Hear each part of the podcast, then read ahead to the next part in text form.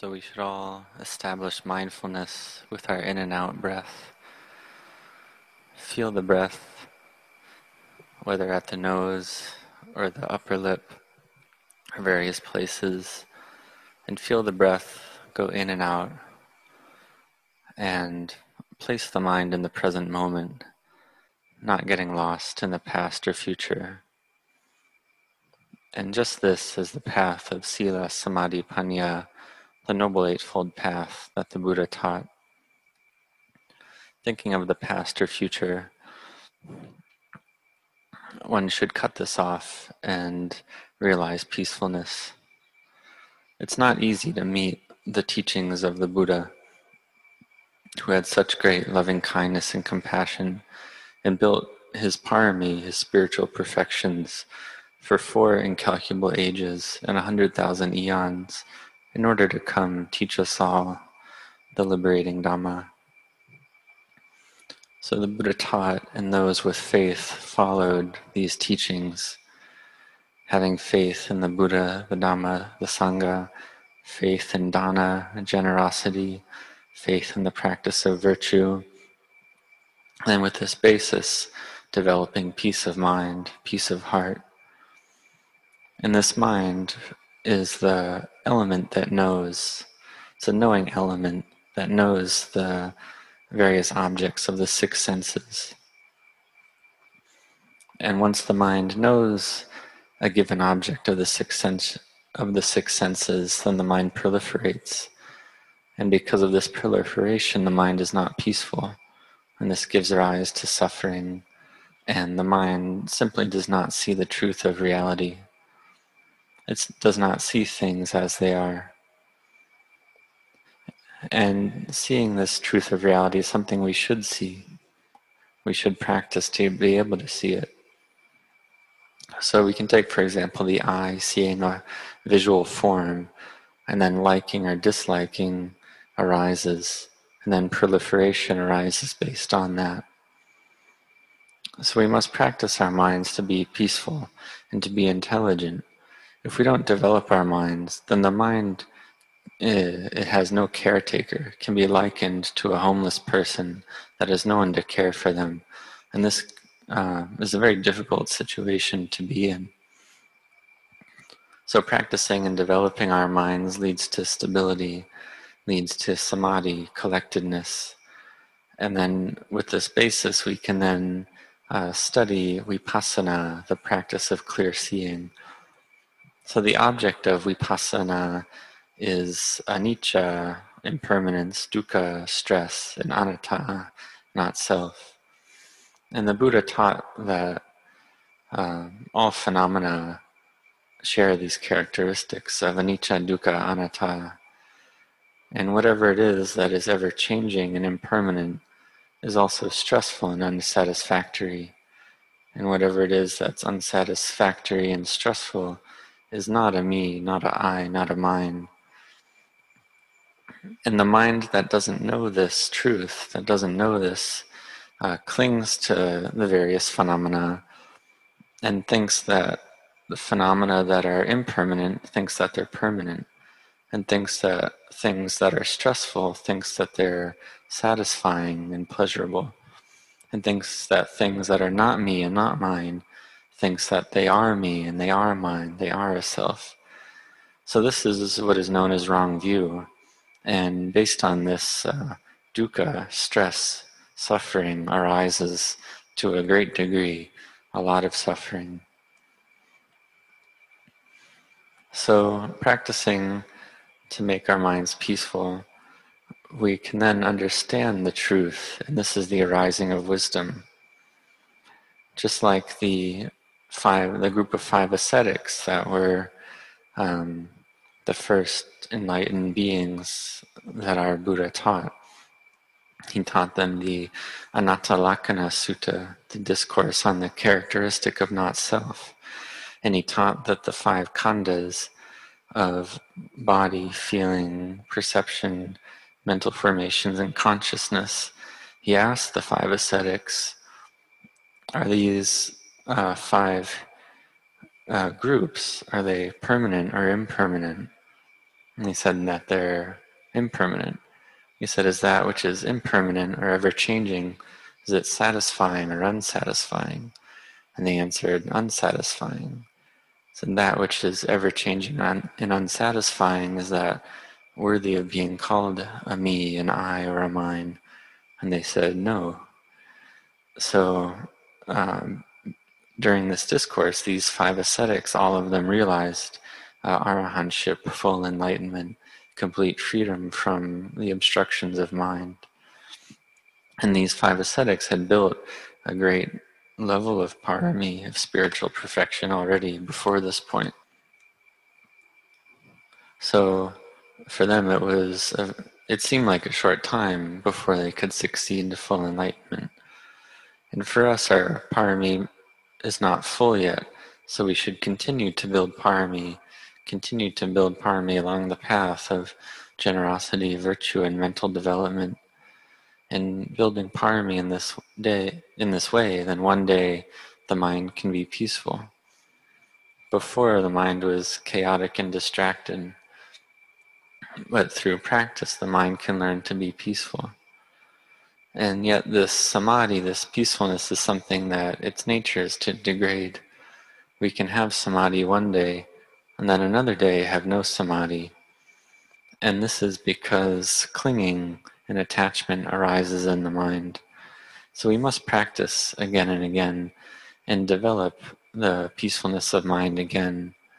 And then uh, wisdom can arise, and our wrong views can change into right views. So in the beginning, we do not see the Dhamma, we do not see the truth. And this is because of the first three fetters of identity view, clinging to rites and rituals, and skeptical doubt. And these fetters, these ties that bind us to the realm of birth and death, that tie us to constant uh, cycling through uh, pleasure and pain and suffering, these fetters are thick and tough. And yet later on in the practice, it's not difficult to cut them off. So one must develop mindfulness and wisdom at all times, cultivate the mind to be strong and firm in samadhi. And then one day, doing our chanting and meditation, um, we should have this chanting and meditation, have it be our the work for the mind. So for uh, lay people, one would have a, a job already, and the purpose of that job is to obtain the four requisites food, shelter, clothing, and medicine. And for our mind, we should give our mind a job as well to develop these inner qualities and to practice the mind on along the lines of the Noble Eightfold Path. And this job for the mind, this inner work, has a much greater value than the outer work that we already have, has a much greater value than all outer wealth that we could ever obtain. So for a sotapanna, a stream enter, one at the first level of enlightenment, it is said that the inner wealth that they gain, the freedom from suffering that they've realized, is greater than all the wonderful and vast wealth in the human world and in the, and in the heavenly world as well. And uh, Sotapanna is incapable of being born in one of the lower realms of either the jealous gods, the animals, the hungry ghosts, or the hell beings. Uh, stream enter is one with a mind that's above the uh, six sense objects, above the moods of the world. And this is something that we're all capable of realizing. So one should see the objects of mind and contemplate them as ever changing, stressful, and ownerless. One should not cling to them, and one should have uh, loving kindness and equanimity, and to practice giving forgiveness, and to rejoice in the goodness of others, and to help others as best we can this is having the four Brahma Viharas, the four divine abidings, taking care of our hearts. And we should practice to have our mindfulness be firm, using various mantras such as Buddho, Dhammo, Sangho, or Arahang, Arahang, or Sama, Sambuddho, and so on. One can pick various mantras of various lengths as one sees fit. And one can reflect on the meaning of these words that we're reciting, such as the, the Buddha is a great arahant, one who's free from the kilesas, one who completely self-awakened by his own efforts, and so forth, according to the various mantra one picks. And this is having the mind established with a basis for development, with a meditation object. And practicing in this one in this way, one is able to control and keep under control the five hindrances of sensual desire, ill will, sloth and torpor, restlessness and worry, and skeptical doubt. So when the mind is peaceful often, then we see the value of a peaceful mind. It can give us a great happiness, greater than greater than other types of happiness. And when the mind becomes very peaceful, the mantra we've been reciting may disappear of its own accord. And then rapture and bliss and a feeling of fullness in the heart arise. At this point, we can contemplate the Dhamma, and the mind is capable of understanding very clearly with no room for doubt. And when the mind does this, the mind is able to gather in one point and cut off the fetters, cut off the kilesas, and realize uh, the state of liberation. And to bring the point bring the mind to the point where it's able to gather together like this, it takes time. We need to build spiritual qualities, need to build parami, need to practice giving virtue and meditation. And in the beginning, one must practice a lot of patient endurance. One must have a lot of effort. If one sits for an hour and only has five minutes of peacefulness, this is really great already. And then later on, with continuous practice, whether one is sitting, walking, standing, or lying down, one is able to be peaceful in all these different postures due to the continuous effort that one is made in the practice. So, doing this practice, this is the method to pay homage to the Buddha Dhamma Sangha. And practicing correctly is capable of giving rise to right view, which again can cut off the three fetters of uh, self identity view, clinging to rites and rituals, and skeptical doubt. So we should develop the mind to a state of purity. And in our lives now, we really have a great chance. It is a wonderful chance that we have having met the Dhamma of the Buddha. So we must not be heedless.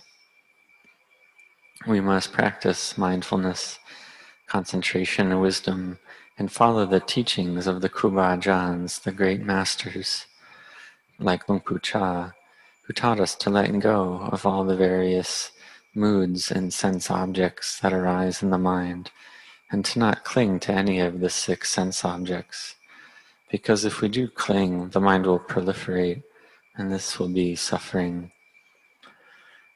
And we can look as an example at the meditation hall if the meditation hall only has a few people in it, we can perceive the hall as being a big hall. But on a busy day, like a large holiday, then many, many people come, and we may perceive the meditation hall as being a small meditation hall. So, seeing this as big or small, this is just the proliferation of mind. In reality, it's just nature the, the meditation hall is not big or small, it's just how it is.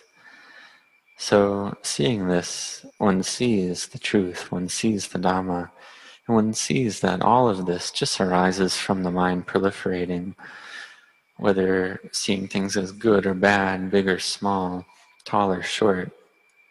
All this arises just from the mind proliferating. In reality, it all just arises and passes away. And seeing this is seeing the Dhamma, seeing the truth. Materiality is just materiality. Form is just form. It's not a me or a mine or a you or a yours. The body is not a I, not a me. It's just a body. Seeing this way is vipassana, clear seeing. So, in whatever posture, sitting, standing, walking, lying down, have mindfulness. Whether speaking or being silent, have mindfulness. Whatever activity that one is doing, practice to have mindfulness. Practice continuously in this way, and the mind can realize peacefulness and steadiness of mind. This is samadhi. Then one can see arising and passing away of the body, for instance, and this is vipassana. The body is just a body, not a me or a mine, a you or a yours. This is seeing the Dhamma. And we can say that the gates to the Dhamma were opened by the Buddha, and in the present day they're still open. The way to the Dhamma is open in the present time. So we should practice to see this Dhamma. And seeing the Dhamma, we'll see the Buddha. The Buddha hasn't gone anywhere. He's not far. He's not anywhere else. So practice continuously. Develop the heart at all times. Don't miss out on this opportunity that we have. Cultivate the heart to have wisdom and cultivate the heart to have a caretaker, to have something watching over it. In this uh, wisdom that we develop, this wisdom can be the, the caretaker. And this can overcome attachment and clinging.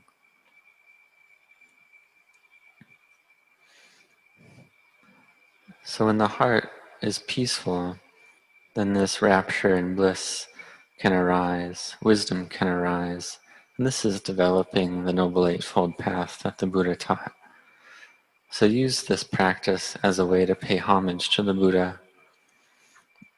We call this, uh, yeah, the practice or the homage or the practice of paying homage and seeing clearly we see the Dhamma, and this is a great homage to the Buddha. And we can recollect the great parami, the great spiritual development that the Buddha had done in all his various lifetimes to overcome all suffering. And this can inspire us to also um, practice to overcome all suffering. And this overcoming of suffering is simply done through the practice of virtue, collectedness, and wisdom, the Noble Eightfold Path. And in the beginning, this path can feel heavy and difficult, but later on, later on in the practice, it's not that hard or heavy. So in the beginning, have lots of patient endurance, lots, lots of effort. Take care of one's heart. And at, in the beginning, one has uh, various good and bad uh, things in the heart, various wholesome and unwholesome uh, mind states. And one should practice uh, the four right efforts to abandon whatever unwholesome state is present and to avoid unarisen unwholesome states and to uh, further cultivate arisen wholesome states and to give rise to unarisen wholesome states. So we should make these four efforts and have mindfulness with our breath as a meditation object. And keep a watch over the heart, control the heart well. Use applied thought and sustained thought, and this can lead to um, rapture and bliss arising. Contemplate the body, contemplate the mind, See it as not a me, an I, a you, or a yours. Have the mind uh, practice mindfulness and wisdom to know the truth and to let go of the causes of suffering. So, all of us should make effort to practice the path that's been shown to us by the Buddha. And we can recollect that in the time of the Buddha, many, many people saw the Dhamma many lay people. For instance, the great uh, lay disciple, the foremost male di- lay disciple, Anathapindika, who saw the Dhamma and the foremost uh, female lay disciple who also saw the Dhamma, Lady Visakha. And we can also recollect uh, King Bimbisara and his retinue. Um, for himself and many of his retinue, they all saw the Dhamma as well. So we're not too far away. May you be determined to practice. May you keep practicing. May you all be well and happy.